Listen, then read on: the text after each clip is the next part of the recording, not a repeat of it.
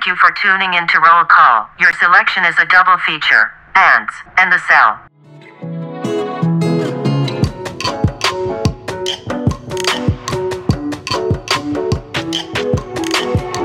Hey everyone, welcome to Roll Call, the show where two childless millennials gush over movies and follow an actor's journey from their early years through their blockbuster hits. Because let's face it, we miss Blockbuster. Hell yeah, I'd have some my little worker ant ass to Blockbuster on a Friday night. I did not read that. oh my god. What's up, everybody? I'm Bria, and I too often feel like a neurotic ant just going through the motions of just merely existing. I feel that, and I'm Simone. And uh, one of these movies gives my sleep paralysis demon a fucking run for its money. I'm still working ass. Oh my god. Okay. oh my God. So, welcome back because we are still talking about Jennifer Lopez. And in today's episode, we'll chat about her roles as a voice actor in October 1998's DreamWorks Antz and August 2000's The Cell. You ready to take a trip back to first October 1998? Oh, yes, because guess whose birthday's in October? Hell yeah! I was gonna leave that. All right, so I will, I will, I do have a question specifically for our birthday girl for this month. All right. Coming out in October of 1998, some of the films that were also around the same time, well, specifically Antz was released October 2nd of 1998 but some of the other movies that were also competing in this because of the nature of October, we're starting to get a lot of is spooky movies for Halloween. We have American History X, starring Edward Mm. Norton, Bride of Chucky. Did you see that? That's that? a good one. It's Yeah, a good one. That's a good Lion King 2, Electric Boogaloo, Simba's I've Bride. never seen that. I've never seen any of the hideous sequels to the like Renaissance movies. Well, you're gonna have to buckle up because there's another sequel that comes out in 2000 that was also a, a Renaissance movie sequel. um, something else that came out in August of 1998 was Night at the Roxbury. That was this. I think Coneheads came out first, but this was like the early phases of some of the SNL inspired movies. We have Rushmore, Wes Anderson's very early films. Halloween Town, our DCOM hey, of Halloween Town. We have Pleasantville, um, starring Reese Witherspoon and Tobey Maguire. It's the movie that starts out in black and white and ends up in color.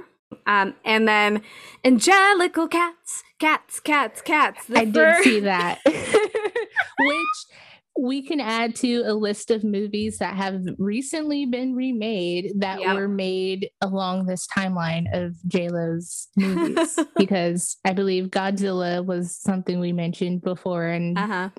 just got another Godzilla movie, and then I can't remember another remake of that. Um, but remakes are the the time we're living in. So it, and that's like such a mind fuck to start seeing movies that were so big in your childhood and as a kid and then now it's like 20 25 plus years later they're now starting to be remade for this next generation it's like ugh like me and um, kevin were talking about that that within our lifetime we're going to be seeing more remakes of probably harry potter yes, and like new remakes maybe i mean we're already kind of seeing it with star wars but and like ghostbusters we're already starting to see it it's yeah. very interesting Home Alone getting a remake. yeah. Mhm.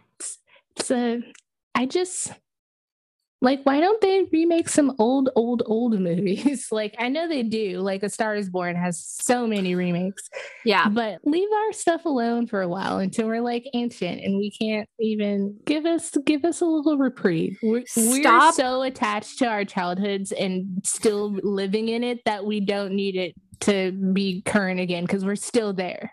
Movie makers are smart in the fact that they know goddamn well how nostalgic millennials are. So stop playing with millennials' wallets because we don't have enough money to buy a fucking house. I'm tired of spending money to see these remakes of my nostalgia because you know it, it doesn't matter. I'm I'm gonna see it anyways. Yeah. Anyways. So, in terms of pop culture or just things that were happening of the world, I think because we had three Jennifer Lopez movies that spanned all of 1997, and it was tough not to kind of like repeat ourselves throughout 1997. This is kind of one of those things. Antz was a movie, uh, one I think her only movie from 1998, because as we will talk about later, she is now um, very busy recording her first major studio album. So, for this purpose, for Antz, I focused on pop culture of the month, but for 20 or for 2000, I focused more on just general pop culture of the year because August being a later month of the year and this was kind of her only film of 2000. Um, I wanted to at least cover the year because Mm, the millennium was a big year. But for pop culture of the month of October 1998, October 23rd was when the pop music scene changed forever because on October 23rd, we get the release of Baby One More Time. I knew it was Brit Brit. I knew it. I knew it was like Britney Spears. and as we know, that not only is that music video, is that song iconic, it's something that transcends generations. We could talk a lot about that. But um, in terms of sports, um, the Yankees won the World Series this year in October. Not surprising. and then the top songs of the month was "Cher," Believe, George That's such a millennium song. I know. During you? Like you know there were like New Year's Eve parties blasting Cher from 98 to 2000 like just going out with a bang. Absolutely. And what a banger hit. Uh, we have George Michael's Outside, U2 The Sweetest Thing, Culture Club, I Just Want to Be, and Alanis Morissette's Thank You. Those were the top five hits of October 98. So instead of going back to back for October 1998 and then switching gears to 2000, do you want to get into the budget of this movie for Antz? Yes. And just, you know, a little precursor, we're going to get like, we're going to try to get through Antz really quickly and really dirty and gritty because um, Simone's not a huge fan of, of I don't know. Is it answered? It's Woody Allen. I, I I know I've watched the documentary on HBO, but like, yeah, you know, we, uh, we yeah, well, it's a mixture of both. Uh, I I mean, I feel like there's a lot to say because this is J Lo's first animated film that she was a voice actor on and voice acting can be really different from screen acting. So i'm interested to hear like what you found on interviews and stuff if you could. Uh- i will say that i was very close to making this like a dreamworks versus disney pixar because that's the big drama of antz but, um, absolutely. Um, absolutely it is. Well at least tell me tell me what antz made. Was it considered a box office hit? Yes, it was. So Antz had a budget of 42 to 105 million. I'm not sure why that number's not specific, but that's what that's what I found. So okay. I'm going to lean towards probably the 105 million. Opening weekend was only 17 million, which hmm. is kind of eh, it's not bad, but not not a blockbuster by any means but it wound up making 90.7 million domestic, which also added to worldwide was 1. Point, or 171.8 million. So it did really, really well. And this is also the surgence of CGI animation, which is a huge deal. And I think that obviously plays a role in how big this movie was. And um, just in comparison, A Bug's Life made 363.3 million. So who's the winner in that battle? A Bug's Life. But but yeah, so that's the numbers for antz. And then um I did read Roger Ebert's review. Do Tell me- how many stars? Okay, so I specifically did not look at our combined notes page because I I love this guessing game. I'm guessing Ebert gave I'm guessing he gave Bugs Life more a higher rating than Antz. I'm guessing he gave Antz 3 out of 5 stars. Very close. Three and a half stars. Okay. Three and a half. All right. And I did get a chance to pull up his review for Bug's Life. Mhm. He also gave it three and a half stars. okay, all right. It, I guess that's just one of those things where obviously this is a very subjective opinion, right? Where like we think that Bug's Life is uh, far superior than Antz, and Antz I saw in the theater. I think I saw Bug's Life in the theater, but I. I we can create our own side podcast just about Pixar versus DreamWorks. I mean, for real, that would be a doozy. Um, Bug's Life is one of the few movies I remember seeing as a kid in theaters and Mhm. vividly remember going to see that. Ant, I'm not sure I saw in theaters, but I did eventually see it.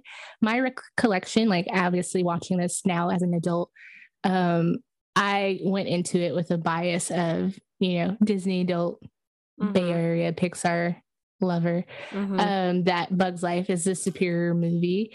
And I think if you're looking at it from a, a childhood standpoint, yes. But I will say that Antz is a pretty funny, like spot on kind of movie for adults. And I think that's why Ebert ranked it so high because one of the quotes, well, the only quote really I pulled from it that I thought was very relevant. Roger Ebert says, It's a sharp and funny, not a children's movie, but one of those hybrids that works on different levels for different ages. And that's very true. And I know that Pixar does that as well, but they do it in a very different way. They do it in a very deep, meaningful, like, way where it's like Let me Damn. question my life's purpose. Yes, exactly. Which I did wind up doing that with antz, but in a different way because it's very like humorous. There's a lot of adult humor, a lot of jokes Mhm. um, that actually I believe it's rated like it's not even rated really for kids. It's PG, so it's not like there's some jokes in there that are like, oh, okay Hmm. and um Pixar doesn't lean towards that. Also, if you look stylistically at Antz, Antz is kind of harsher looking than Pixar's A Bug's Life. A Bug's Life's very colorful. It's like got pastels. The bugs aren't traditionally like bugged colored. Like They're not true to color. Yeah, like where Flick could be like black or brown. He's this like pastelly, purpley, blue Yes. color periwinkle. Whereas the ants and antz, they're brown. They're like a coppery color. They have very harsh, angular features. They're not that cute, to be honest. And and I think that just lends itself to again it not being so much towards like strictly like kids and then there's a good feel goody kind of message also in there for the adults watching it's Mhm. like no kids are gonna like this because it's animated and then like some kind of mid-range people might get some of the jokes and then adults are gonna laugh at this because you know Mhm. they know what we're saying so so yeah that's um that's the basis of ebert's review really is um, why he liked it and you have to think this is 1998 again i believe toy story is like the first and only other cgi movie out Mhm. already. Antz comes second, and then Bugs Life. And then, like, so this is a new medium of animation. And so people are easily impressed by that. So, Simone, how many pumps of butter would you give Antz after rewatching as a grown ass millennial adult?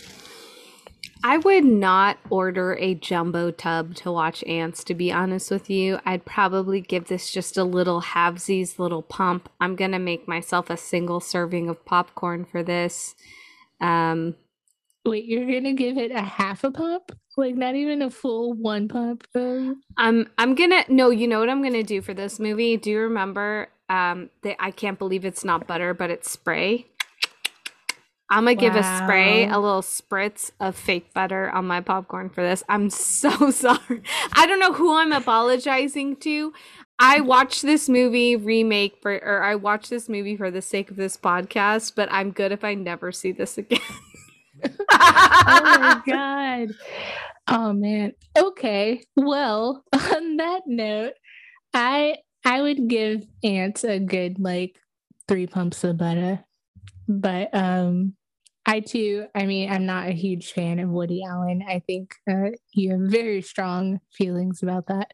And it was hard listening to him drone on and on and then know that everything that happened with him happened prior to this and he was still able to be in a movie like this and still very relevant and important in the movie world but hopefully he gets his comeuppance just like everyone else so um i think that's it we don't really want to dwell too much on antz um For those who haven't seen Antz, Bria, if if I was a friend who woke up from amnesia and you were describing and you said, "Hey, I watched this movie Antz," and I'd say, I- "I've never seen it. Can you please describe it to me?" How would you describe it? Sure. Basically, um, this one ant Z, uh, does he's uh ant uh, marching to the beat of his own drum, and he's neurotic, and he doesn't really fit into the cog of the ant machine. He doesn't want to just go with the flow and aimlessly build a tunnel. Why are we building the tunnel? He has all the questions. And so, of course, this leads to hijinks and stuff going awry, which leads to adventure and also a slight love story of him falling in love with the princess ant. And then they get to, they wind up outside of their colony in the big bad world of Central Park. And they pursue this insect's quest of Insectopia, which is just a picnic.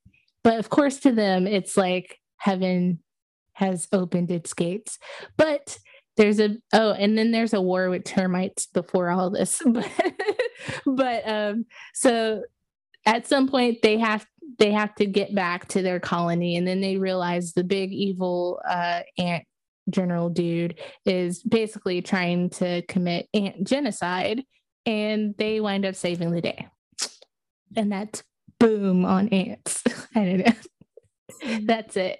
And then there wasn't um there wasn't a lot of interviews with jennifer lopez about antz. I did find some footage from the associated press of her at the toronto film festival. And so they were asking her like about this is her first um, voice acting role and how that went and was it different? Was it hard? And so she just said that she thought it was fun and easy because time wise you can work on something else and do an animated film. So i'm wondering if she was working on maybe out of sight and antz or antz and the cell.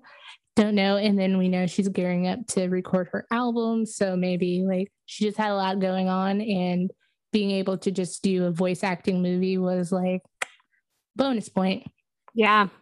but she did say she found it hard because you only use your voice to express and you, you're not using your face or your body or there's no costumes or anything. So when i thought about that which it's crazy to like be like really? But yes it is true like to be a regular actress and then only do voice work that has to be a challenge and uh a, a mountain to climb in some sense. But um, I, I think because of the other movies surrounding this movie and then the music stuff, like this was kind of like this was like a notch on her belt in a good way. It's a successful movie and all that, but at the same time, it's not something that like really was like, oh wow, Jen- Jennifer Lopez was great in Antz, or like this is a huge movie for you. Like you know, it it's like any other ensemble animated movie these days where it's like, oh, cool, like they have all these people in this movie. Ah, great. Yeah, I agree. It's not like something that when you think about famous or iconic like Jennifer Lopez acting moments that you think back to this animated film versus like an Ellen DeGeneres, you just associate that with Dory for Finding Nemo, right? Like, yeah. and mm, she doesn't have too many like screen, like she had her TV show, but like not a lot of movie time. So I'm trying to think of another example, which of course I'm gonna have a mind fart. But like when In I think Toy Story, uh, Tom Yes. Hanks and Tim Allen, Buzz and Woody, like that's a perfect example. Thank you. So like when you so when you think of Tim Allen for 90s kids, you're gonna think of Toy Story. You're gonna think of Tim the Toolman Taylor. You're gonna think of Home Improvement, right? or the Santa Claus. Can't forget Or Santa the Claus. Santa Claus. Hell yeah! And then when you think of Tom Hanks, you think of So many things. so really, many but- other things but then you also think of like well woody like you can't you can't take the character without you can't separate the character from the actor voice. And maybe that had something to do with how successful the film is. Personally i forgot a lot about the voice acting in antz. I just remember woody allen because he has an unmistakable voice and i think of sylvester stallone. Yes, which I mean, honestly, Antz has a bang out cast. Like it does. minus Woody Allen's like problematic ass. If Yeah.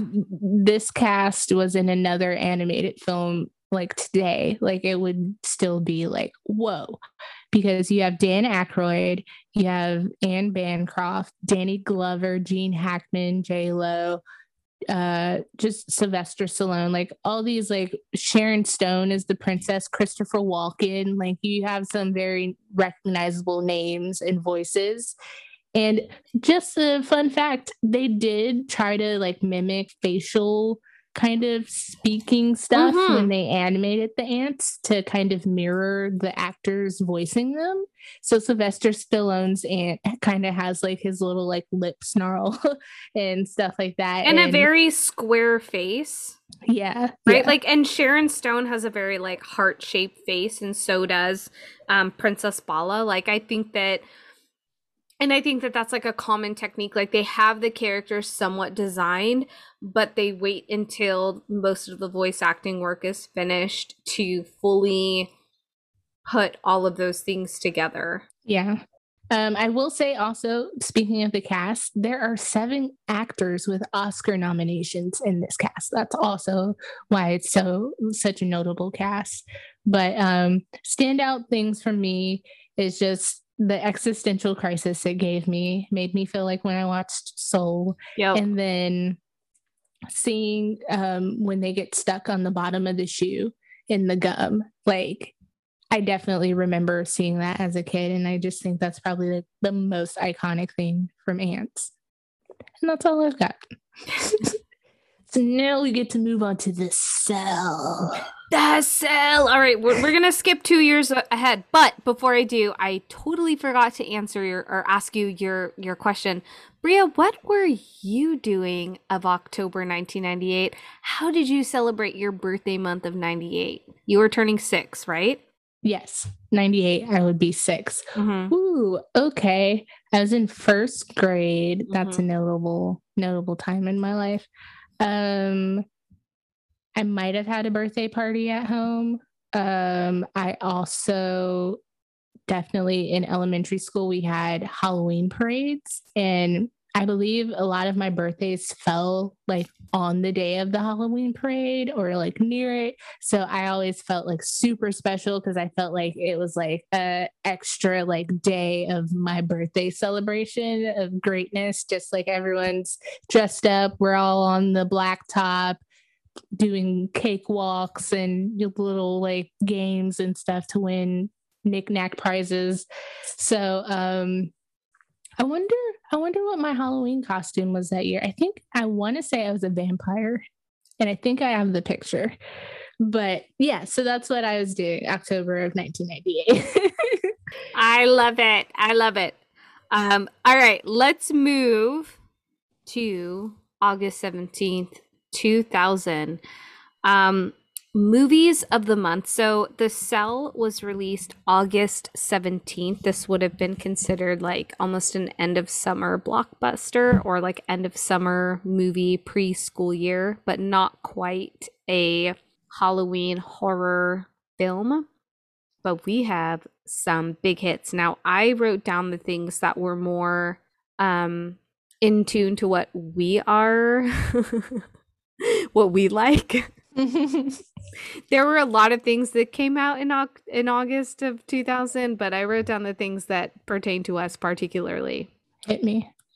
Bring It On, classic movie that um that a lot of people really thought like had kind of saved that era of teen movies.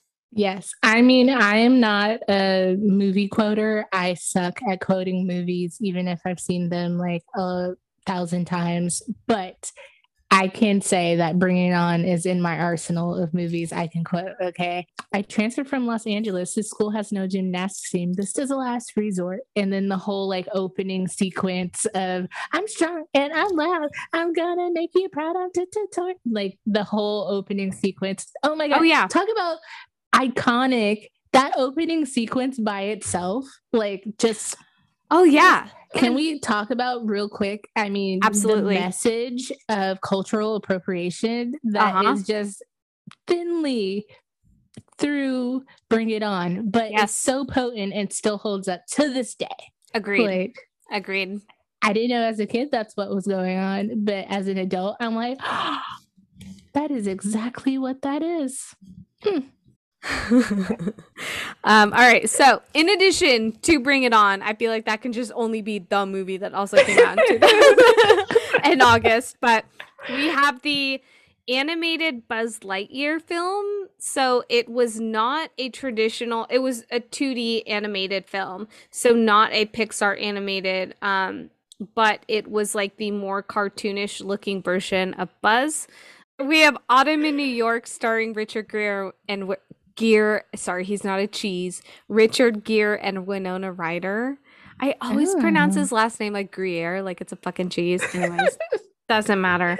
Okay, and speaking of Disney remakes, we get Little Mermaid 2 Electric Boogaloo in this year.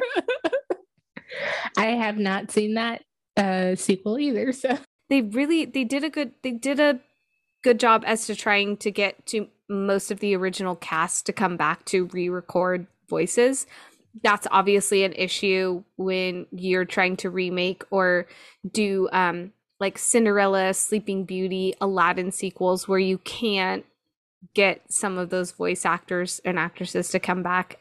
Anyways, it doesn't matter. Little Mermaid 2 Electric Boogaloo is like barely original.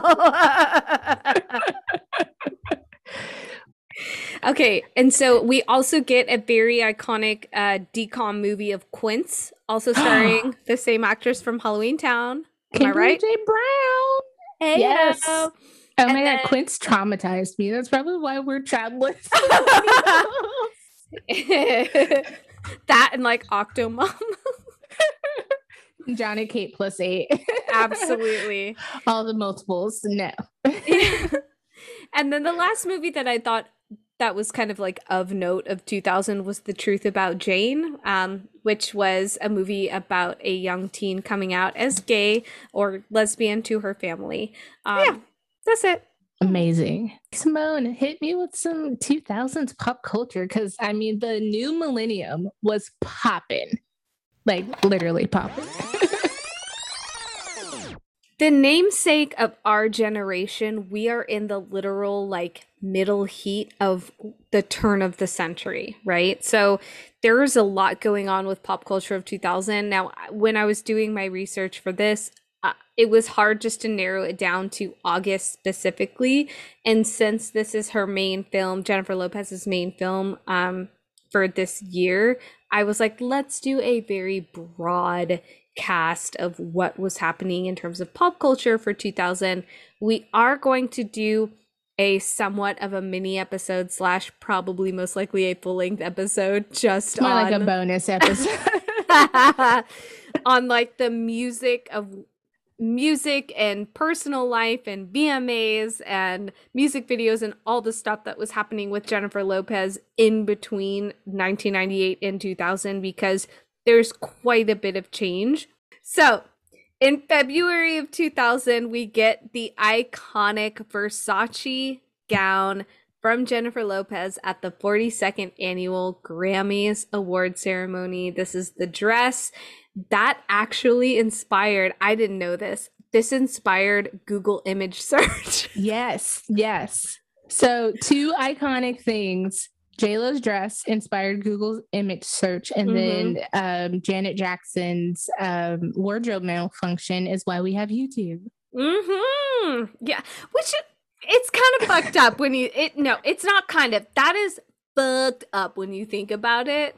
That yes. okay, but that's that's not what this show is about.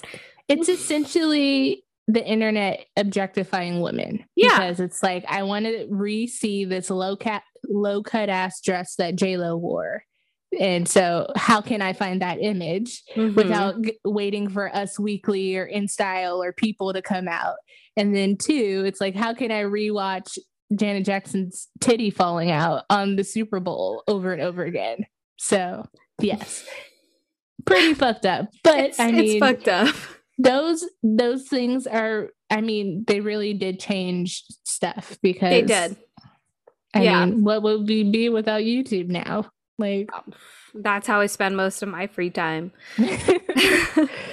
um, so in addition, we have talk about six degrees of uh well, no. Well, kind of. So we have in the year of 2000, this is when Brad Pitt and Jennifer Aniston get married. Simultaneously, Angelina Jolie and Billy Bob Thornton get married in the year of 2000.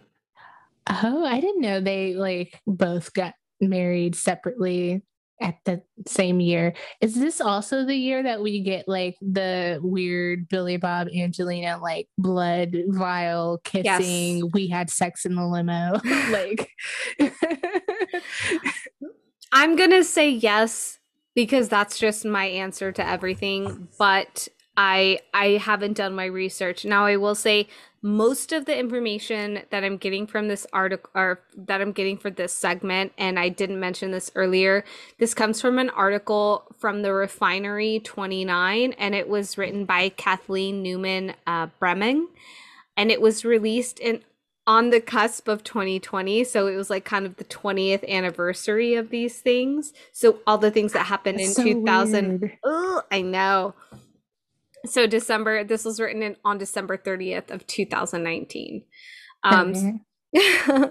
um, uh, also, after the uh, Brad and Jen and Angelina and Billy Bob get married, we have Napster. Napster is huge in 2000. Napster really revolutionizes both how we listen to music and how we access music. Destiny's Child releases Say My Name, but they. Ah! Yes. but they re-release Say My Name with two new members. And these dun, members dun, dun. do not match the original vocals that track to this song. No, they do not. We welcome in our lovely sister Michelle Williams, and then we also say hello and goodbye to Farrah because somebody could bring your luggage.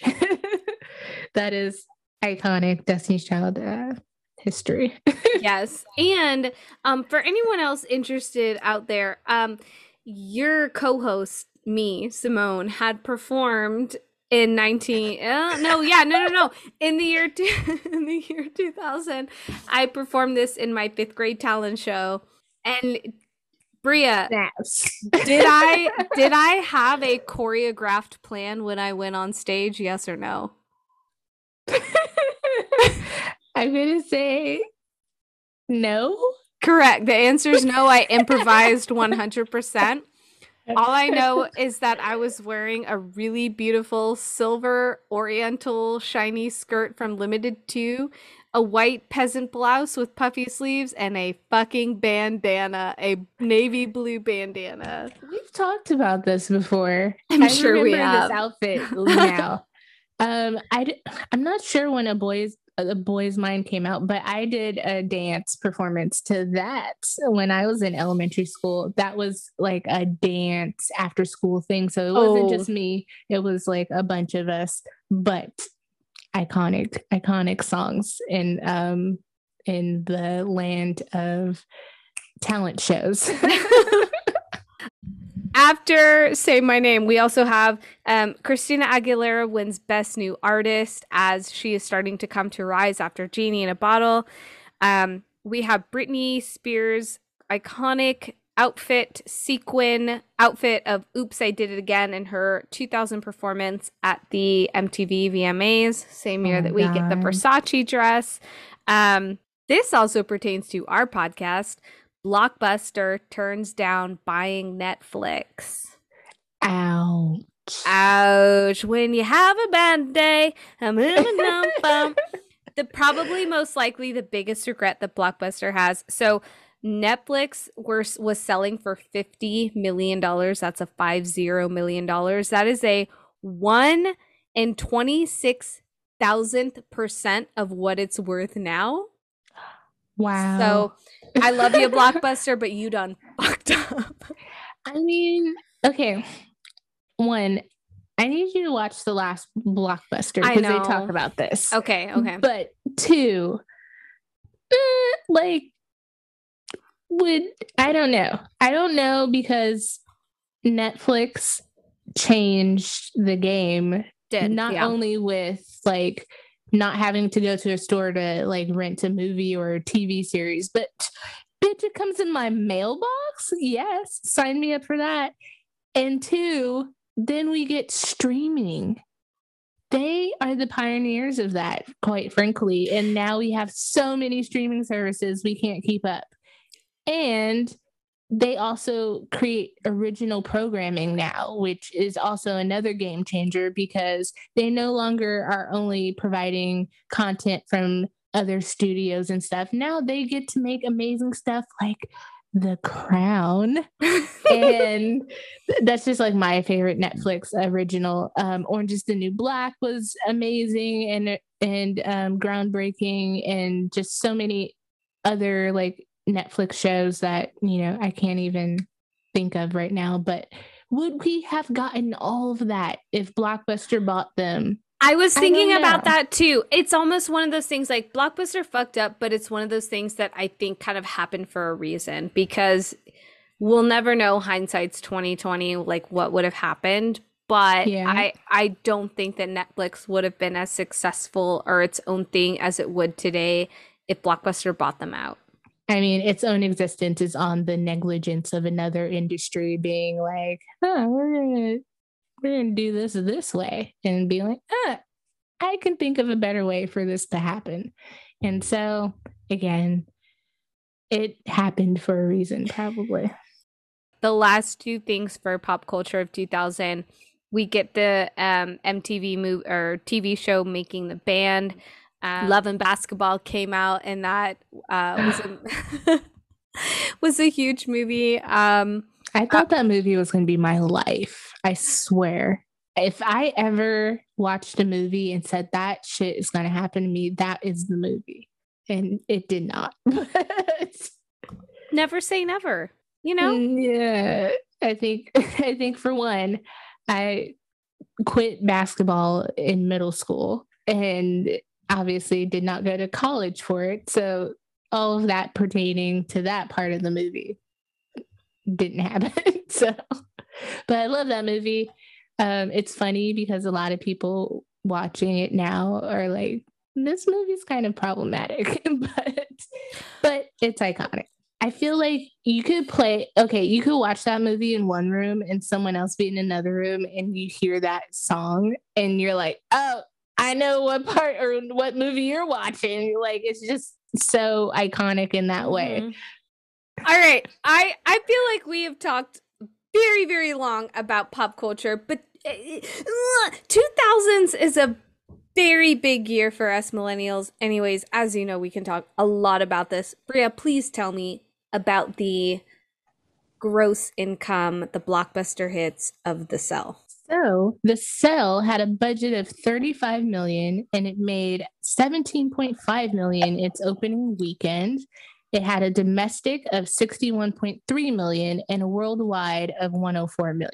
Is by no means a flop like uh, Out of Sight was or um, Blood and Wine. other- Blood and Wine, some of JLo's other movies, but it also wasn't like some huge big blockbuster either Mhm. um going from the budget into uh roger ebert's review of the cell simone what is your guess of how many stars mr ebert gave the cell Okay, so based on how other people view this film, which is similar to how I viewed it, because it's so different, I'm going to say Lil Raj gave this a, a four out of five. yes you're spot on Hey! i think we're getting to know roger ebert's uh his what he likes and what he doesn't like very well so he did give the cell four stars um one of the quotes that i picked out is that the cell is a bizarre mixture of science fiction and serial murders mind games and pop psychology wild images and haunting special effects. And um he goes on to talk about just how how amazing likely creative the movie is the visuals the special effects all that the way they're able to balance like this storyline where there's like multiple plots and it works really well together.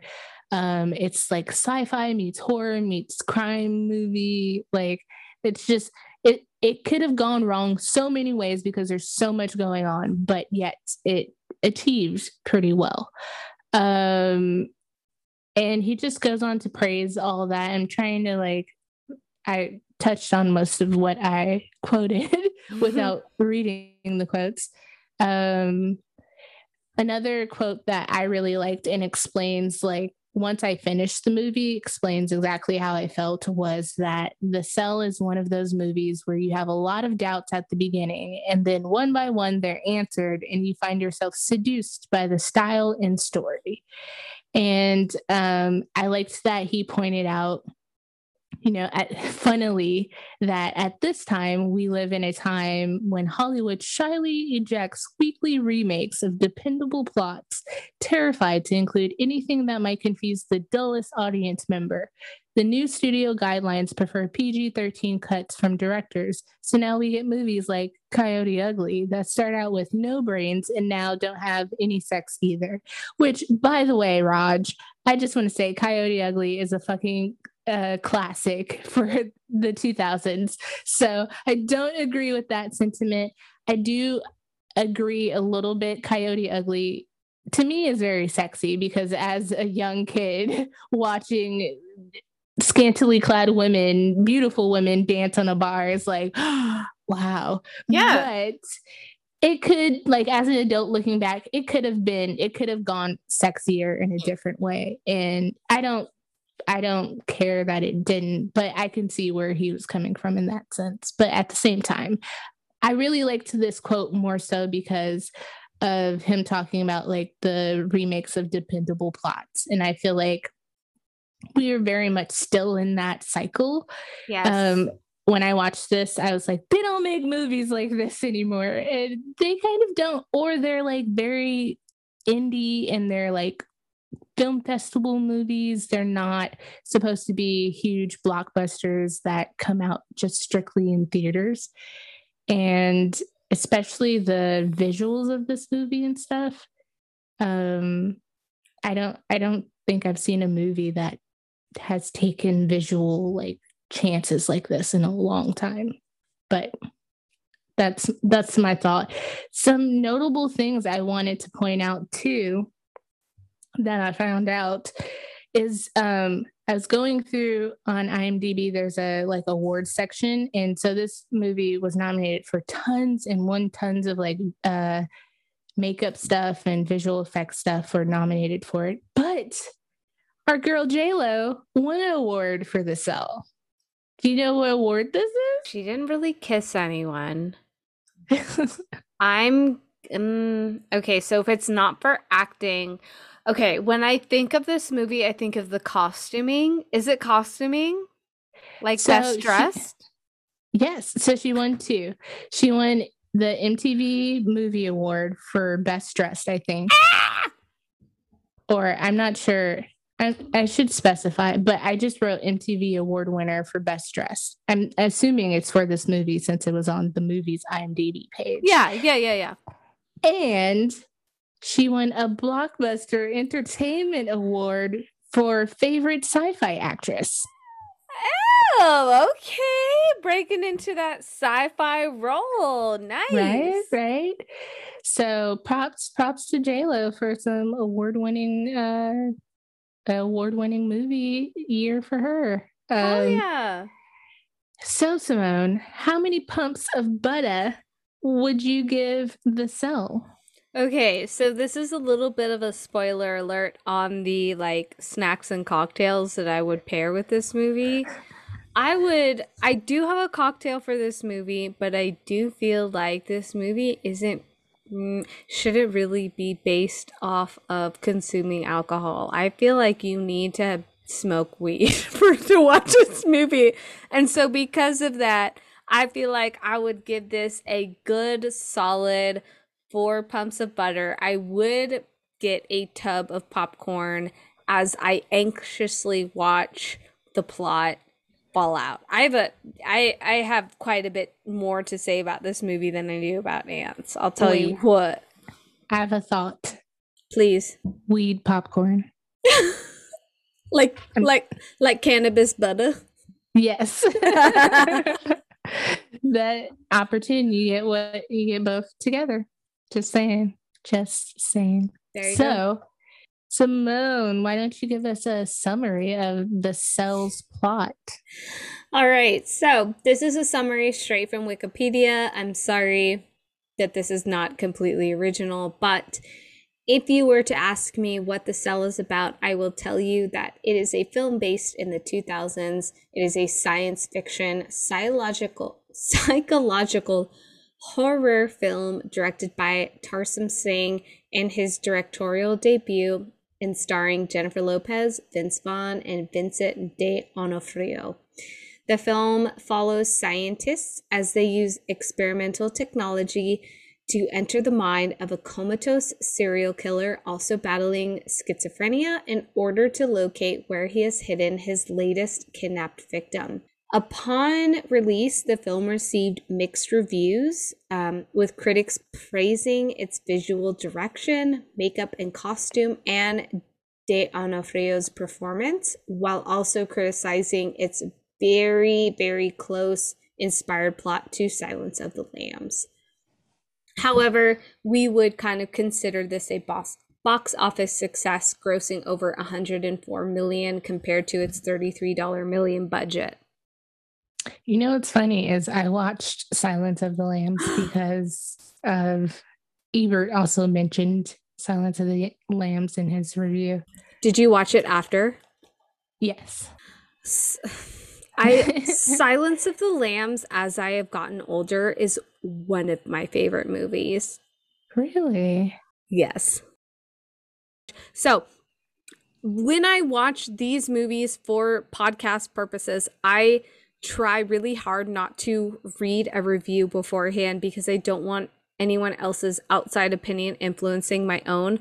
Automatically, one thing that you uh, mentioned earlier, Bria, was like there. It felt like there were a lot of different elements going on with this plot, right? With the cell, where we Yeah. had we had Jennifer Lopez's character, um, Deanna. Catherine Dean. Yeah, sorry, Catherine, and then um, trying to kind of get this young boy Edward out of a comatose. Um, no, Edward. Yes. Yeah, Edward. Um, out of a comatose, and then and then when they started to get into like the serial killer aspect, I was like, "Fuck, pick a lane, Jesus!" Like, where's this movie going? But then when it started to come into the end, I was absolutely getting Silence of the Lamb vibes of like of that suspense, the buildup of will they be able to find the last serial killer victim? Will they be able to find out what was the root cause of everything that was happening Yeah. within the eh, eh.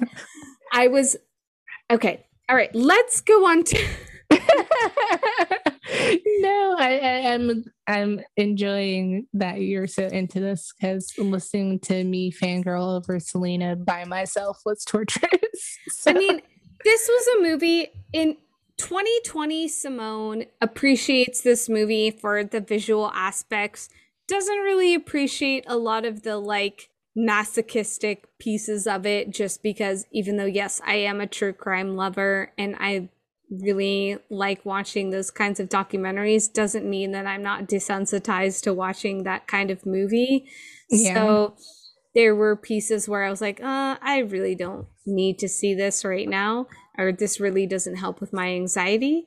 But I think that this was a movie, and I do have like a an earlier history with it, which we can get into that in our last segment. But like this was a movie that I that high school Simone really would have appreciated because it kind of falls not only in the realm of true crime, but it falls in the realm of this weird psychosis, indie esque, almost requiem requiem for a dream type movie where we get weird cuts and segments and dream sequences that don't really make sense that like high school me would have really appreciated. well, how did high school you feel about some interviews that JLo did?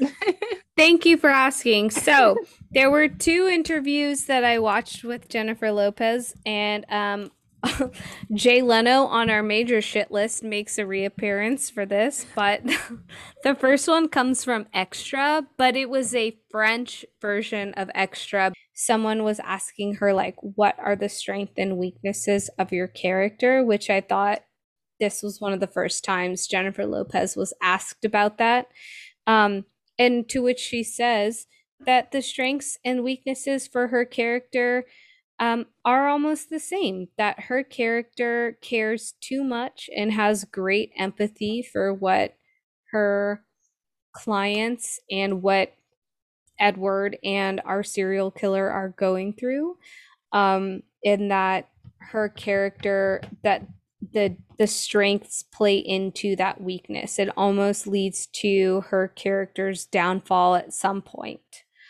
Um, in addition, one thing that she said was new to her upon filming this movie was that so much of it was filmed on a stage and with green screen effects. So once it was shot, she didn't know how it was going to turn out and how it was going to be edited.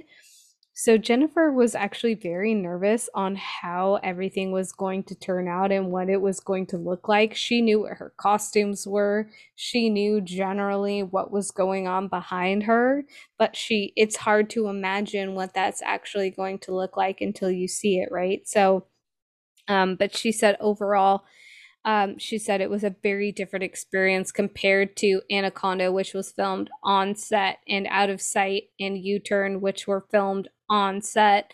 Um, but for the most part, this was filmed in front of a green screen um, that was going to be largely edited digitally afterward. I don't mean to contradict you, but I read in um, Rolling Stone that, and I was saving this for like practical magic, but I read in Rolling Stone that um, the director insisted on building actual sets on sound stages. And so I'm wondering, I know there is some CGI in it, but now I'm curious like what was CGI and what wasn't because I think they did a very good job of like, especially for a 2000s movie, it doesn't scream CGI to me. Like, there are things in there, like, okay, so at the end, the very end, when she's with Edward again, Mm-hmm. they CGI'd those cherry blossoms in in the snow. And like in my mind, I didn't like peg those as like, oh, that looks fake as hell. Mm-hmm. Like, so um now I'm curious to watch it and be like, hmm, what's CGI and what's not. Well, no, I and I I do I do want to bring that up. Excellent that she that there were a lot of practical magic things that were happening in this movie. Um but it wasn't so much that these things in terms of the dream sequences that were filmed on location that's what like jennifer was kind of more hinting at where anaconda u-turn out of sight and blood of wine or blood and wine which were both filmed in miami but um U-Turn being filmed in Arizona and Anaconda being filmed in the jungle in the Amazon that like she had to fly to a set location to film these. This was the first time that she was mainly filming on a stage. Um, ah, yeah, yeah. So there was practical effects for sure, but there this was her first film where she felt like it wasn't um where she was like in New York, like Money Train. Um Yeah, yeah. yeah. Um, she also said that working with uh, De Onofrio was really interesting because while they were filming on set, they never talked to each other. That they were too focused on getting into their characters, especially um, um, De Onofrio.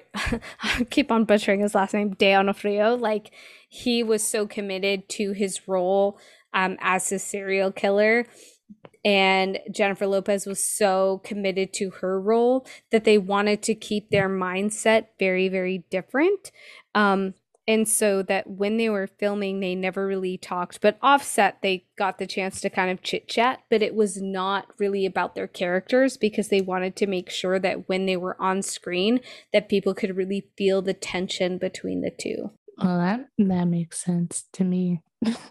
I- Yeah, I mean, yeah, totally. Especially because most of the film centers around her character trying to track down this serial killer within his comatose and trying to find out where his latest victim is, right? So she's trying to like get into his mind.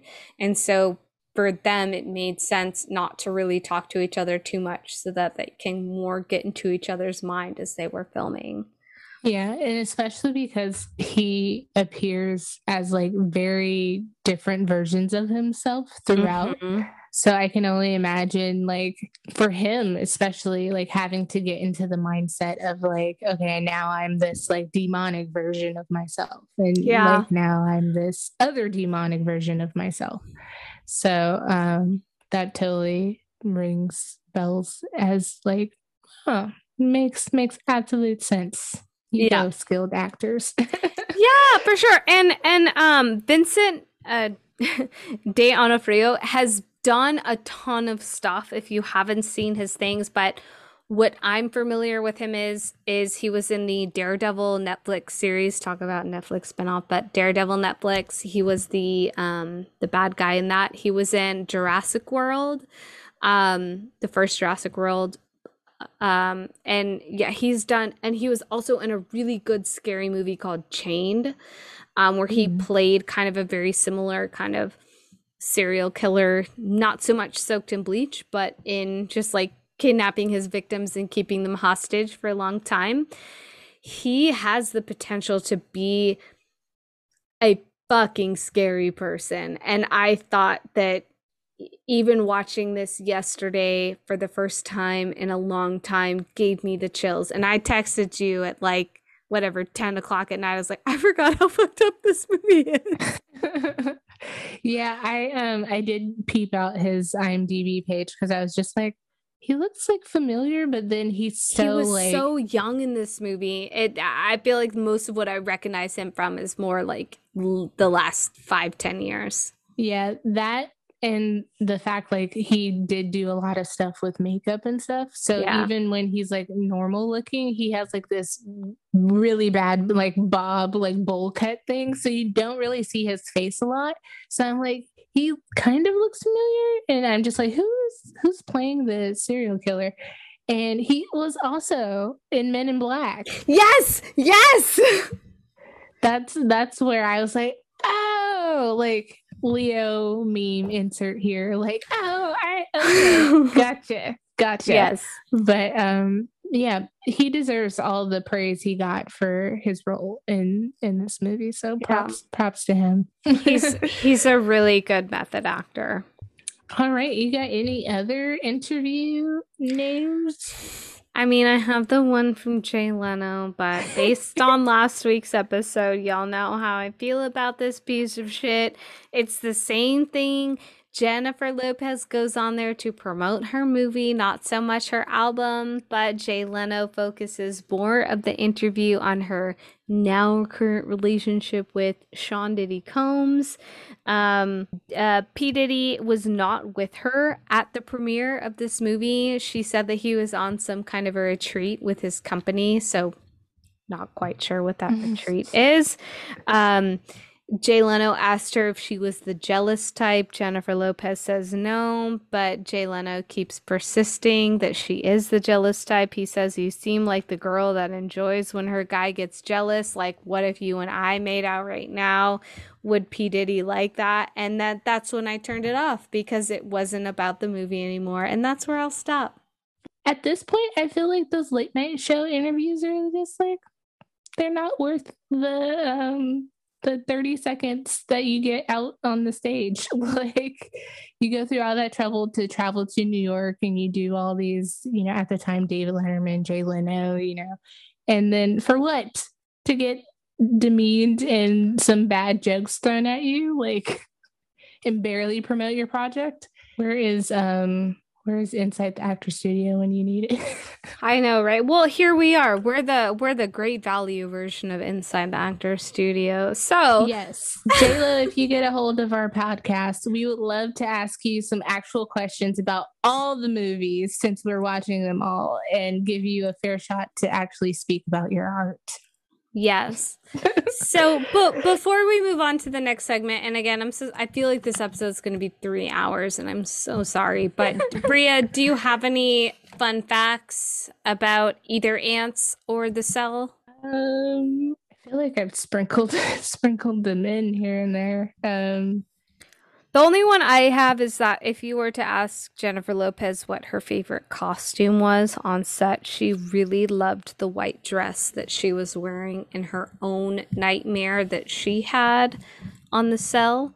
So she was back at the desert scene trying to get in contact with Edward, but she was wearing this very like white flowy dress. She really loved that one. yeah, that's that's after she tokes a few hits on her joint and is She sure does. That is that scene is a whole mood. I mean, Jennifer Lopez in a little button up and some underwear, a little joint, looking into the fridge, like what kind of snacks do I have? I can really appreciate that. Okay, I'm glad you brought it up instead of me always sexualizing Jennifer Lopez. But I totally was like, was it necessary she was in her underwear for the scene? No. But I enjoyed it. So Yeah, yeah. it's a mood, it's a vibe. It happens a lot.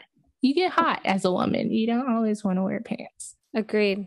Um, all right, so next segment, we're just gonna we're gonna shoot shit about the role, the actress herself, Jennifer Lopez, her portrayal in primarily the cell. We're not talking about Antz anymore. So I know you have a lot of feelings for this movie.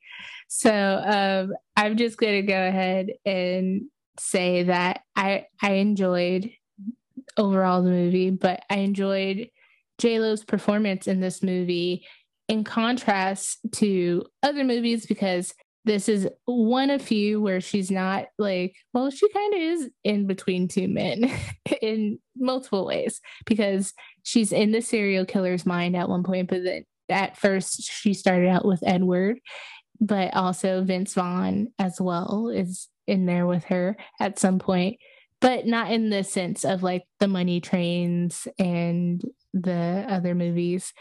And then um she's not like some super tough chick in this movie. We just watched Out of Sight where she's a US Marshal and obviously she has a badge and a gun. Money Train, she has a badge and a gun. Blood and Wine. Um, she's scrappy and you know trying to find a better situation for herself. Um, besides Selena maybe might be like the most mellow, but like this one I found like the fact that she's like this social worker and she's like dealing with this kid and like really trying to like work her magic on trying to coax all this information out of these two people like she's very subdued in this role her voice is very soft she's very like mellow and I really enjoyed that. I thought that was very versatile of her. And I thought it was amazing too that she's able to switch up so much in terms of like, again, this movie has like kind of three main threaded themes of them in terms of being sci-fi and like a psychological crime thriller and you know so her being able to like weave in and out of that kind of movie whereas like out of sight is a crime movie you know Selena mm-hmm. is a biopic. Um, eventually, we're gonna get into rom coms. This is a rom com, but to like have to like, but to have to kind of balance um, the themes of the movie in terms of how she plays her character. I thought she did very well. Yeah, absolutely. This is a new character that we haven't seen so far of Jennifer Lopez. I'm glad that you touched upon her soft spokenness, but yet she was tough in the sense that she could handle going in and out of through these like subconscious dream levels. It almost reminded me of like a very early concept of what inception would be of going into someone like your subconscious versus someone else's subconscious and how like her she she was willing to undergo these missions um even though it would have jeopardized her physical health or mental health or you know whatever it be. Um I also appreciated the fact that although her character is beautiful, Jennifer Lopez is someone that is so beautiful that it's hard to like not make her so. Yeah. Um but that she wasn't completely sexualized. Like you can tell that vince vaughn's character peter novak was like kind of interested in her. yeah. But that it wasn't like a driving force to the plot. That like they didn't have some big make out scene or that she didn't discover her capabilities or herself through his character, through his eyes. I appreciated that.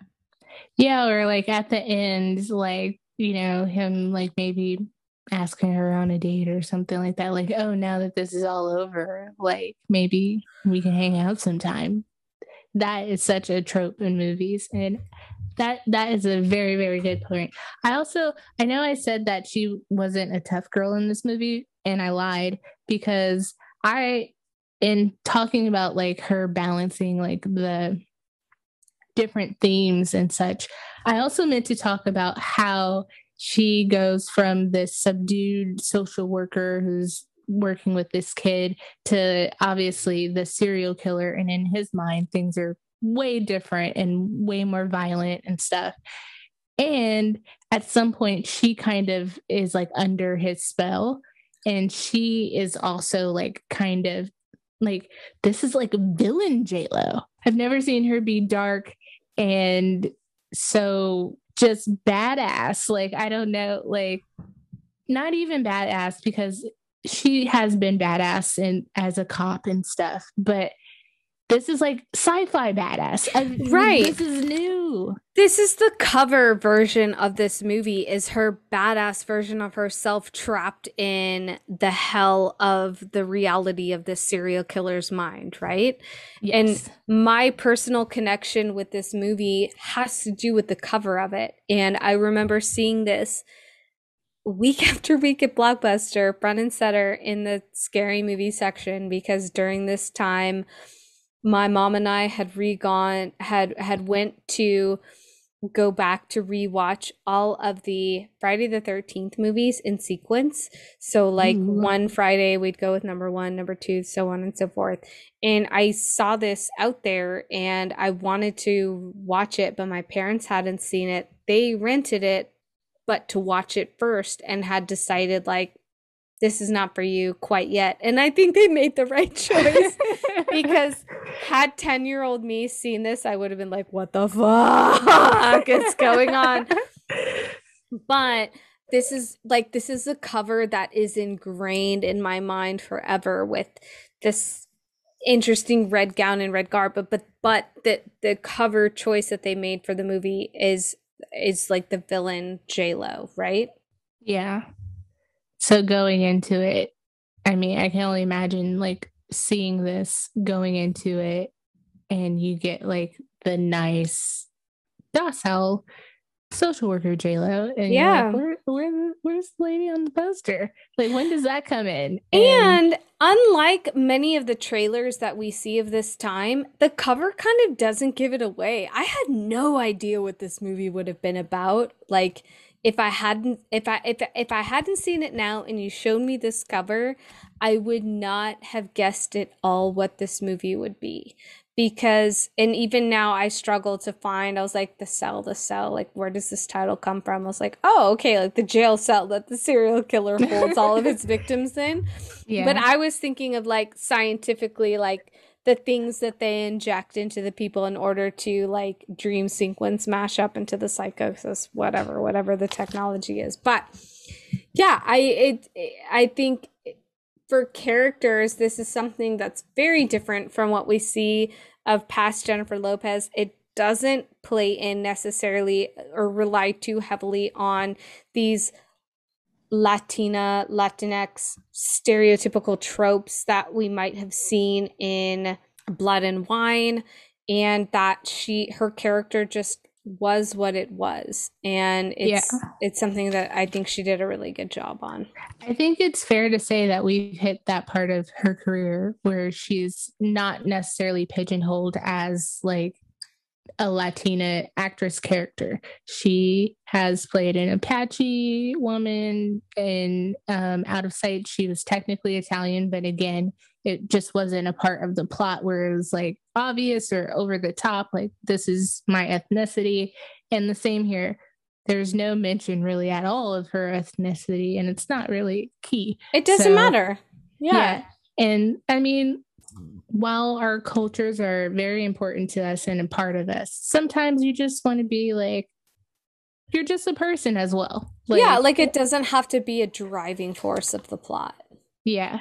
And um, one, I did read um, uh, the Rolling Stone review of this movie, and Mhm. one quote from that, they weren't as nice as Roger Ebert, but one quote from that that I did like was um, so the Rolling Stone review is written by Peter Travers, and he says that it was astute of him to cast Lopez, an underrated actress with the kind of warmth and magnetism quotes or parentheses, Selena out of sight, that an audience will follow anywhere. And I think that is such a great description of JLo as an actress because she is just really magnetic and warm and you just you want to see like what what's this movie about now? Like Yeah. and in us landing on her as our first go round for this podcast. Like, I had no problem being like, oh shit, we're gonna watch a bunch of JLo movies because again, she's just like warm and you just feel like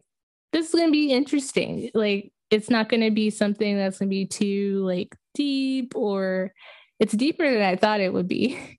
Um, some of them, but yeah, it's not gonna be too contrived or too like I mean, if we if we had like Joaquin Phoenix on here, I don't know. I think we would need more therapy than we currently have. like, you know, some of those actors who like intentionally have those kind of roles. Or hell, Vincent D. Onofrio, Onofrio. Like, if we watched his movies, we might be also a little bit fucked up. like, Yeah, it sounded like his methodology for this character was very like he worked very hard to be on the mindset of his character, which is kind of why him and Jennifer Lopez and the other actors on set like they didn't really talk when they were getting ready to film. It was whenever they were done filming for the day. but I I did like this quote uh, talking about JLo's war- warmth and magnetism, and I think that's a strong point of her as an actress. Well, I'm glad you did because I, I think we see a lot of her warmth and innocence for Selena and for U-turn and out of sight and even Anaconda. She tended she tended to come across as a character who's very had like a a tough outer exterior but soft inside kind of pineapple vibe of like prickly on the outside, sweet on the inside be- because of the circumstances that they were put in. Yeah. But we didn't get a lot of her background character, not nearly as much as we did with U Turn with her whole like prequel backstory. So I like that her character was just like she is a social worker who knows who's good at her job, who knows what she's doing, so much that the FBI is like we would like you to go into the psychosis psychosis mind of this schizophrenic serial killer and try and hunt down his where his current victim is Testament to her skill. totally. Yeah it's a testament to her skill and she's she's both soft and very tough. Like that's that's kind of like what her interview was about where she talked about that the strengths and weaknesses of this character are both the same and that she there is a huge amount of empathy for people. Yeah, and I just want to say too that at at one point they do make it a point to explain that um in trying to work on Edward the kid that they had multiple psychiatrists or people try and that she was the least experienced but the best and had gotten the furthest with him Mm-hmm. so they do like give a little bit of like information in terms of her skill level because of that and i thought that was um that was a good little nugget of info like oh, okay that's why you're the main main one slipping into people's minds Yeah. And so when we compare this role with her other films, it's almost you can't really compare them because they're it's it's just very different from what we've seen. And it's something that maybe why I really appreciated it so much in addition to like the true crime Silence of the Lambs aspect of it. But I like after rewatching this movie, I would watch it again versus from what I said about Antz is that I'm good if I never see it again. and that's nothing on JLo's performance in No. Antz, but but yeah, uh, I rewatched it already, and I I agree. It's it's it's just such an interesting movie, and again, I feel like they don't make movies like this anymore. yeah. So there's just so much to look at when you watch it and think about and decipher and yeah, it's just it's a beautifully fun fact. I didn't have one earlier, but the writer did not really care for the the movie.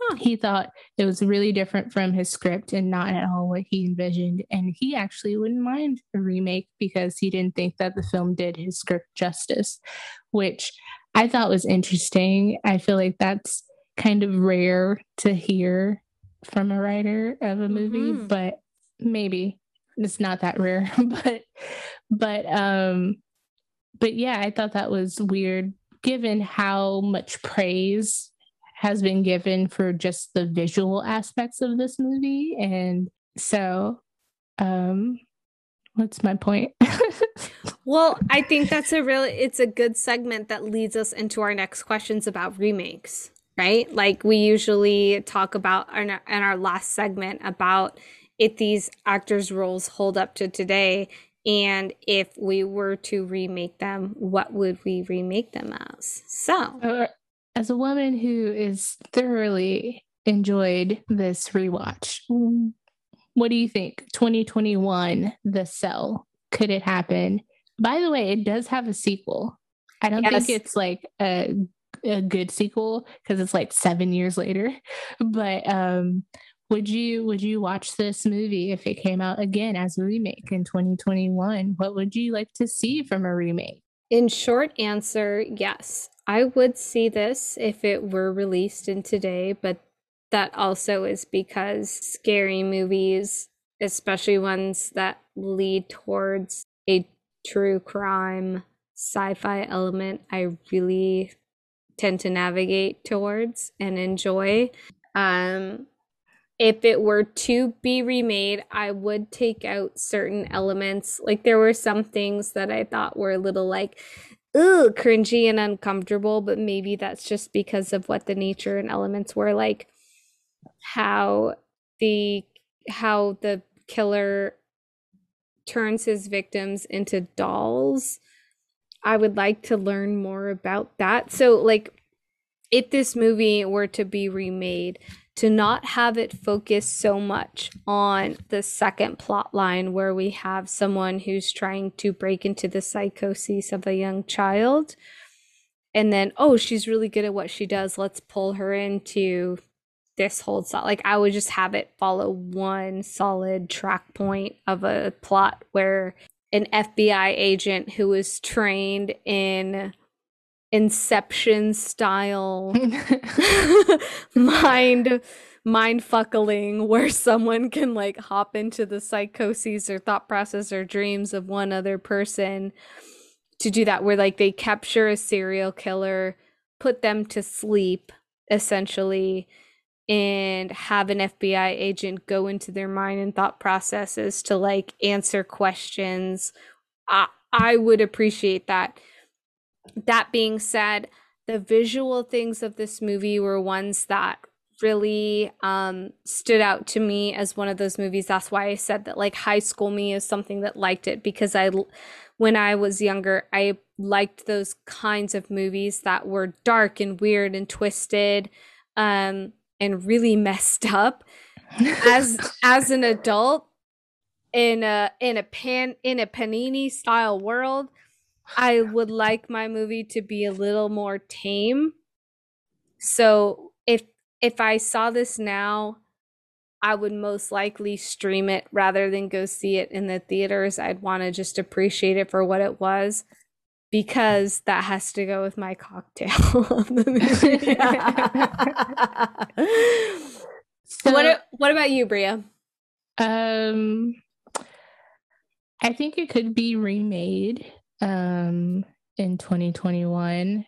I kind of agreed but disagree with your like one plot line uh, suggestion. So I agree because I think we don't necessarily need Edward to understand the technology and like how they're going to use it and all that stuff. Like I think we could jump in more so from the serial killer aspect and then like this is something we can use to figure out where the victim is. But I disagree because I feel like it it would hit less.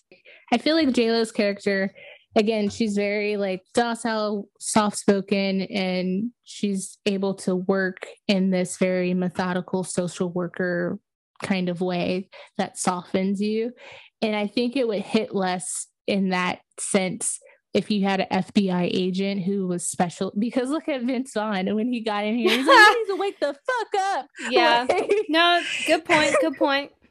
So, like, it would hit less in terms of the FBI agent being in these dreams and trying to work out like who this serial killer is. They're not going to have the same tact and process or you know trying to coax things out and being soft with like child carl and talking to him and trying to like win him over and make him feel safe enough to talk to them and stuff.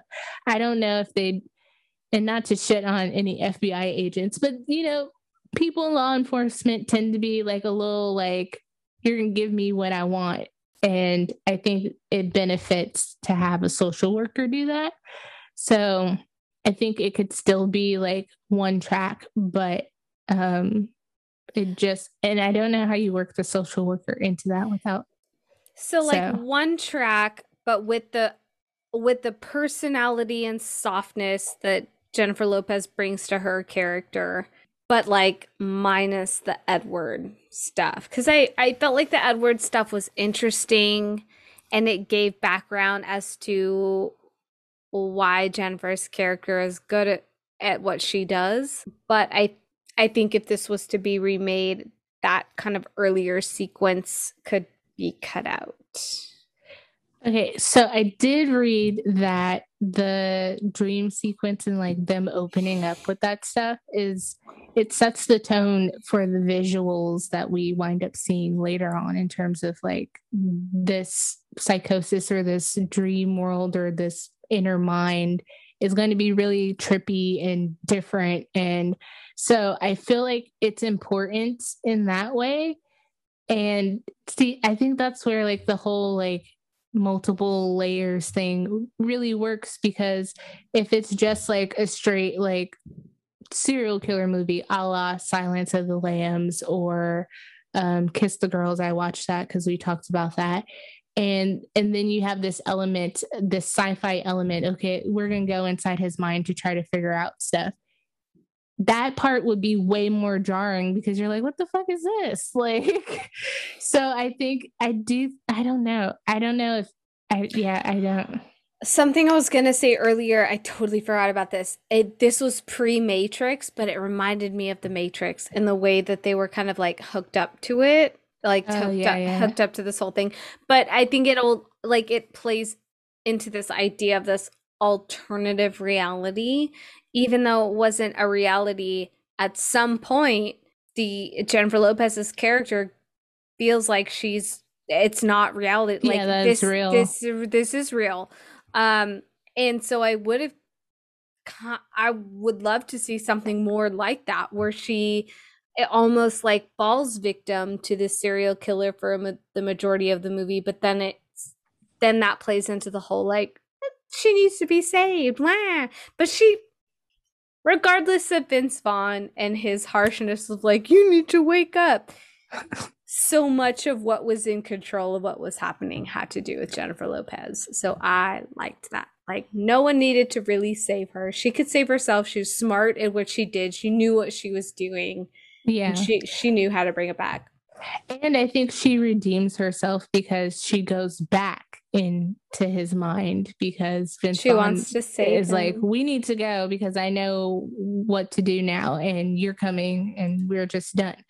And she's like, the social worker in her is like, no, I need to go back because I was having a breakthrough and I was on the verge of something with uh, Carl Carl. and young Carl. So um, I think she redeems herself in terms of like Vince Vaughn not saving her. Also, the actor that plays young Carl is the little brother in Lizzie McGuire.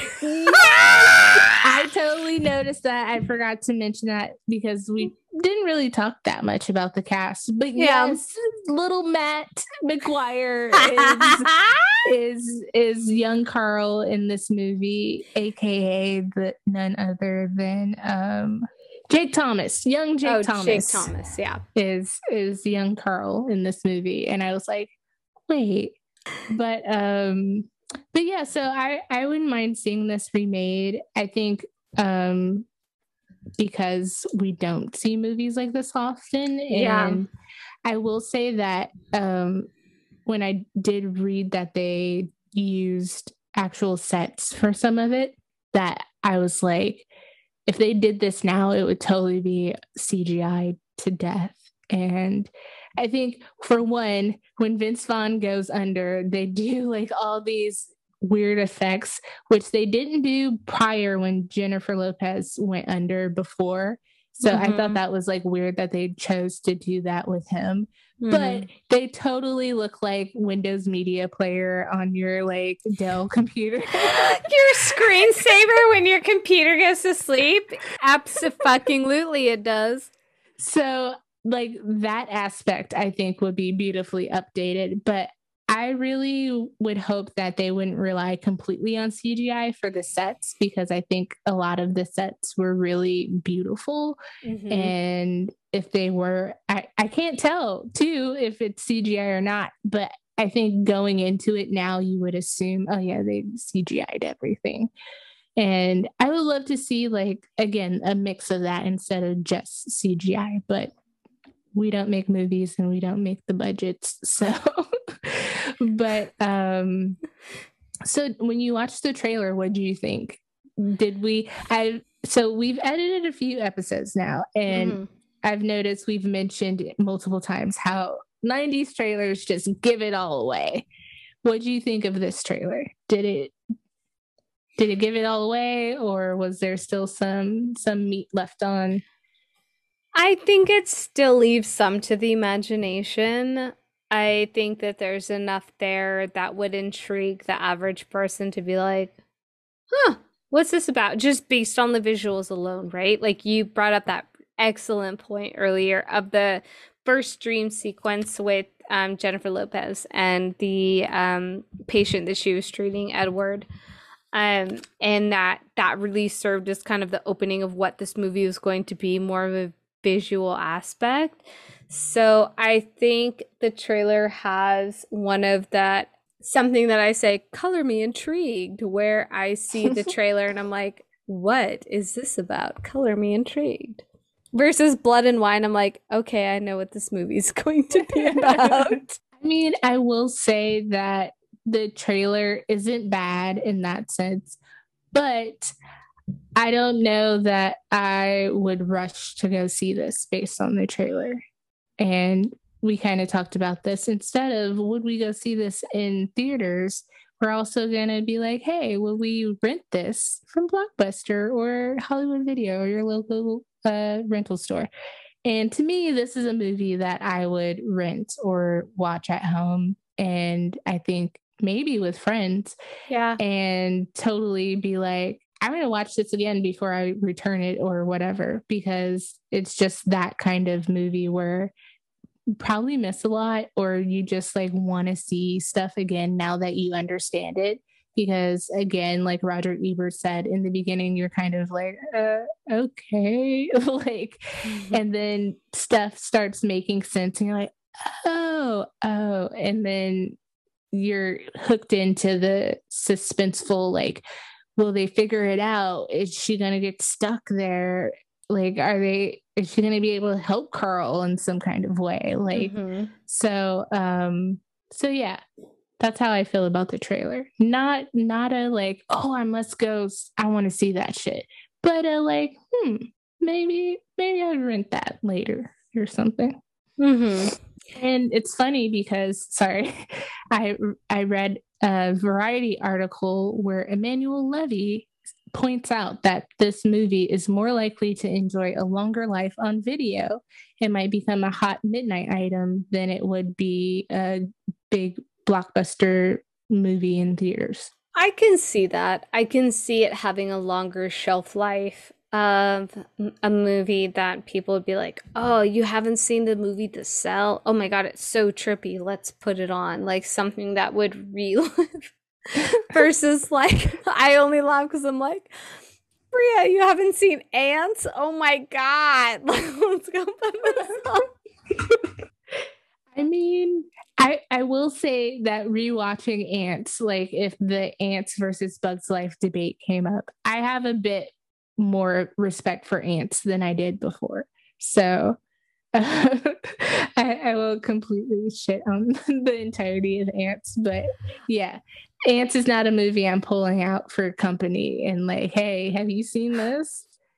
the, the animation in this bad boy, light years ahead. oh my god, yeah, I feel like it. For the most part, there are some things that hold up to today, but if it were to be re-released, I am not sure I would see this in the theater, but I would most likely be like, oh, this looks interesting. It's something that was just released on HBO Max. Like, I'll put it on. Yeah. uh, and I think we're like skirting around the weird, like, suspension hook of yeah. of the serial killer's routine. And, and like kidnapping women bleaching them turning them into sex dolls. Drowning them. Drowning and, them. and recording it on like some feed that you can watch like yes. And I jizzing mean, on them master yeah there's a lot of really fucked up things that were happening in this movie. I think okay so remake i think we should switch up his like his mo. Okay. It's got to change. Okay. I think. I don't mind. Not I don't mind, but like the drowning aquarium part. That's not that bad. It's fucking torturous, but we could get rid of like the suspension hooks and that because I don't I don't I didn't really understand what that had to do with anything. That to me more seemed like the gross factor, the wow factor that like, ooh, this is like on edge and weird. Again, like something that high school me would have been like, what an interesting director's choice. But as Yeah. a 30 year old woman, I'm like, what the fuck? Like, yeah, someone being suspended, watching the tape of a young woman drowning and then orgasming on her dead body is extremely F U C K E D fucked up. And so I think that like yeah, if if I was to remake that, just cut that out. Just have it be more just have it be about killing women. I was going to say something, but I totally forgot because you had me at FUCK. um, but yeah, okay.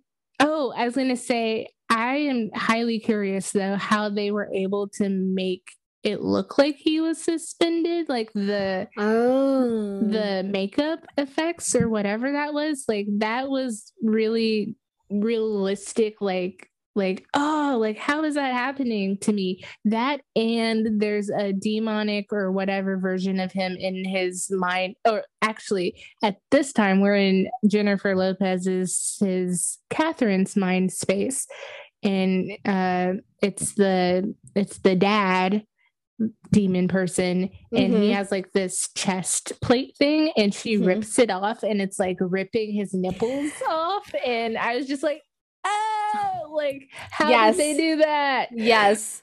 But- I I was watching this alone in my bedroom with the lights off on my laptop. And I just- I, so spoopy and like Kevin's in the other room playing World of Warcraft and I'm like, "Oh my god." And he's like, "What are you watching?" Like, you would, it's spicy. You wouldn't like it. So, but I think that's a good point. And I'm sorry I didn't look this up for practical effects, but I feel like this is something that they probably put like a bodysuit or some kind of like body mods and hooked him up via, um, you know, like Right, suspension. the harness Yeah, like a, a Yeah. body harness, but then had that over. But because I, in again my high school phase, I was really into Criss Angel, Mind Freak. Not that I thought he was attractive, but just it was more of like a funny, haha, I'm into Yeah. this thing. But he was really into that kind of practical magic where he just pierced himself and held himself suspended for a long period of time and that was more of like the mind over matter in terms of body pain but yeah, yeah that that was something that was interesting So I think for the chest part, having watched enough Face Off, I think I'm assuming it's probably some kind of latex and Yeah. it was just like over on top and not really. But the suspension thing, I'm still like, I'm trying to piece that together. And I think in some way, maybe he was like on a platform and it just looks like he's suspended. Yeah. And it's also the same kind of latex pulling, like it looks like it's his skin, but it's not. So that's he was laying on like a small table almost like planking. Yeah. And then yeah there's like a little latex body. I think yeah I he's think not that's it. really suspended. It just looks like it. And Mhm. they're pulling latex looking skin instead of his actual skin. But bravo because you had me questioning the fuck out of that in 2021 and this is 21 years later so. Yeah, I mean, it looked realistic enough. So, keeping that in mind, Bria, what would be your movie snack spreading cocktail for either both antz and the cell, or one or the other? um so i'll let you have the cell and i'll Okay. do antz Okay. Uh, i'm just gonna go with like classic picnic fare i'm gonna all the stuff they could eat at insectopia that is what we're having we're having a picnic in central park we're going with um i believe they had like some mountain dew out there some canned Showed soda Mhm. some sandwiches wrapped in saran wrap, um, some chips, maybe a little gum, you know. So for shout out to the gum on the bottom of the sole. So maybe actually maybe maybe that will be my cocktail. Gum? And like A Mountain Dew? gum. no, a bubblegum flavored cocktail. Ooh. So that's as I think Jones soda has a bubblegum flavor They do. I love Jones sodas. Yes. So maybe that with like some whipped vodka would be good. If I were to make a cocktail and or snack spread mix for the cell, I am going my first off the dome answer would be I'm not going alcohol for this one. I'm going full on 420 baby. This is a, this is a movie that would be best enjoyed I feel like if you have a nice little mellow high um, versus a, a cocktail. But I did look up a cocktail that pairs with the theme of schizophrenia and or psychosis and that is not a mental dig on folks who are struggling with mental illnesses because as you and I both know that this is something that's very real not that you and I are schizophrenic but we can appreciate people who are struggling with mental illnesses right Yes, very much so. Especially in this uh, Panda Express. Absolutely. This Panda Express has brought out a lot of triggers in our mental illnesses. So I found a cocktail called the Psychosis, and Wow. it's it's borderline like a Mickey's Fun Wheel. So listen to this. Ah. It is rum and lime juice, a shot of rum and a shot of lime juice. This is all equal parts. A shot of Coca Cola, a shot of grenadine, a shot of apple juice, and a shot of absinthe, a shot of lemon vodka, and a shot of blue carousel.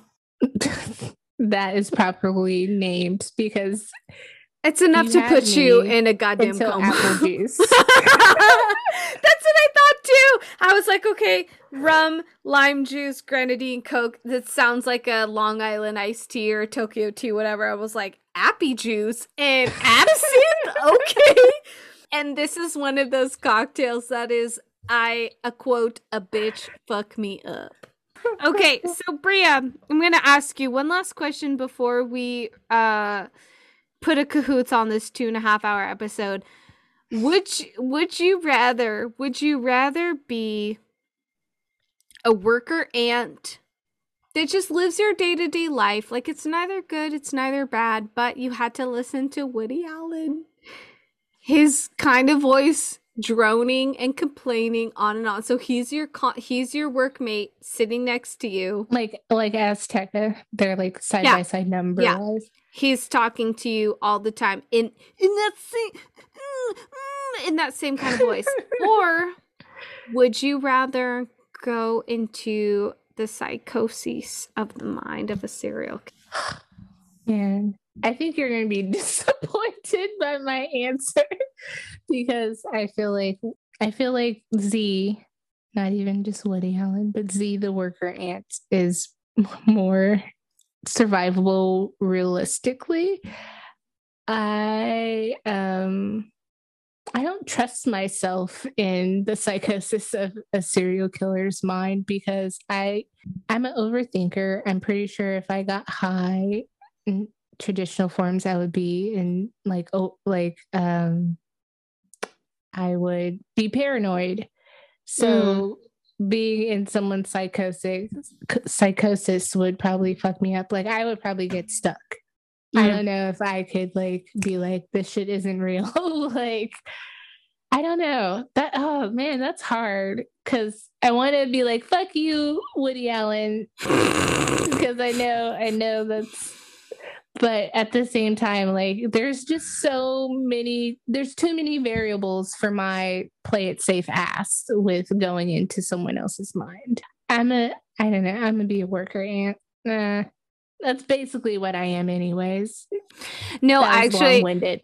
I, I agree with your answer. I think I'd play it safe and I'd rather be a worker ant who has a really annoying coworker like Woody Allen and at least I can brush it off, but at least I also don't have to see my night terror demon 24/7 because as someone who does suffer from sleep paralysis and night terrors as an adult woman, and I have to preface my friends when I have a sleepover of like, just to let you know, sometimes I scream in the middle of the night. And Bria, you have been witness to this before. Yes, but you did not preface us, so I feel slighted. sleep demons aside, I can't wait for our paralysis demons to meet each other and tiptoe through the tulips by the window and like meet each other on our future trips. Let's go ahead and wrap this bitch up, Bria. You ready? Hey guys, thank you for listening to this week's episode and to the people who've stuck with us week in and week out and have come back for another episode of the great value version of Inside the Actors Studio. All right, yeah, y'all. But seriously, if you like us enough to stick around, please take another deep dive down this IMDb rabbit hole with us next week as we discuss The Wedding Planner, our first official rom com and an even bo- an even more special bonus episode packed full of non-movie Jennifer Lopez shenanigans. On that note, if you've got nothing better to do, go figure out a theme to watch a bunch of movies you've never seen. I'm your host Simone and your sleep paralysis expert. And I'm your host Bria, your worker aunt. And this has been another episode of Roll, call. call. and cut.